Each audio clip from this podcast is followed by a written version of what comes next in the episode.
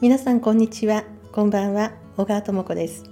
潜在意識を整える西洋先生術。ちょっとタイトルを変えてみました。まあ、ずっとこれまで、えー、自分の心を見つめてきたりセッションに来られる方とお話をさせていただいている中で、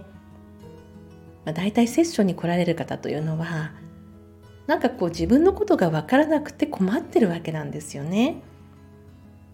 自分が何をしたいのか本当は何をしたいのか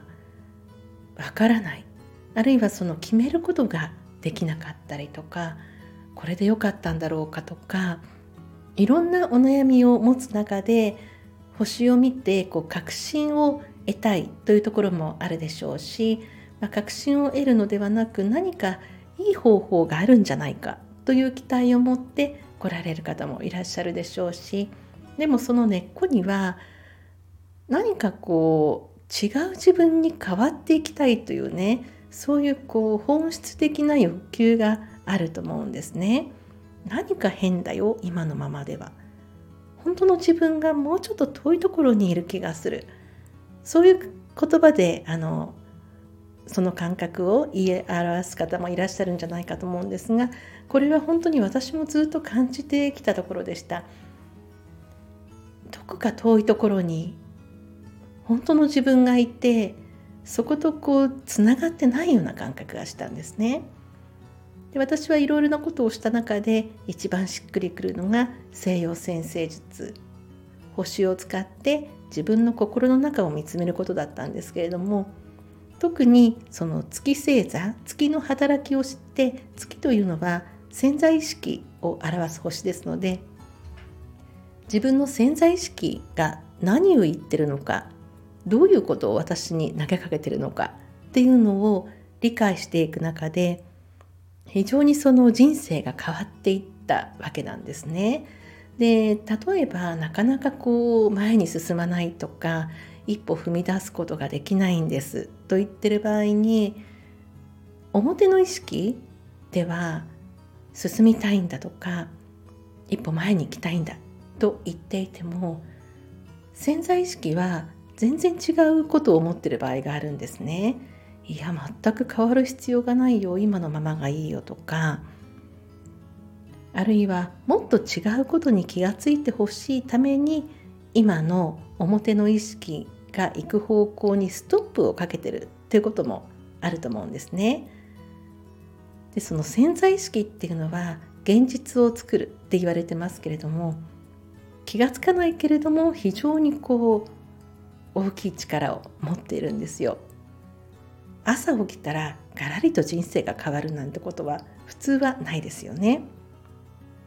昨日と同じようなことを考えて昨日と同じようなことを思ってまた今日も始まるので昨日と同じような一日がスタートするわけなんですよね。でこれは潜在意識が無意識にあのそういうふうに自分を作っているわけなのでですから本当に何かこう変化していきたいとか自分の本質に気がついていきたいといった時には真っ先にこの潜在意識の部分がどんなことを思ってるのか何を考えてるのかどういう方向に自分を進ませようとしてるのかってことを理解することが何よりも最初のステップなんですけれどもじゃあその潜在意識が何を考えてるのっていうのは普段私たちそういう訓練をされてませんよね。学校で潜在意識が何を考えてるかちょっとあのワークしてみましょうなんて時間もないですしそういう練習をしていないのでその練習をしている人と全くしてない人ではこう見る世界とかが全く違ってくると思うんですけれどもその中でもその潜在意識自分の心の深いところがどちらにベクトルがあってどんなことを考えてるのかっていうのを非常に分かりやすく誰にもピンとくる方法で教えてくれるのが西洋先生術なんですね。ですのでこの先生術で自分を紐解くことで私たちの生き方や暮らし方そして自分に対する信頼とか幸せ度がすごく上がってくる。で実際にその先生術のセッションを通して意識の持ち方を変えていった方たちがやっぱり人生が変わってきてるっていうのを、まあ、ここずっと実感してきましたので、まあ、私もこのタイトルをですね潜在意識を整える西洋先生術ということに変えまして、まあ、この辺に焦点を絞ってねあのセッションをさせていただこうと思いまして今日はこんな話をさせていただきました。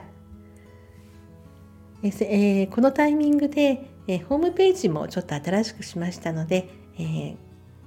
概要欄の URL から見ていただけますと嬉しいです。はい、今日はこんな話をさせていただきました。お相手は星読みの小川智子でした。また次の放送でお会いいたしましょう。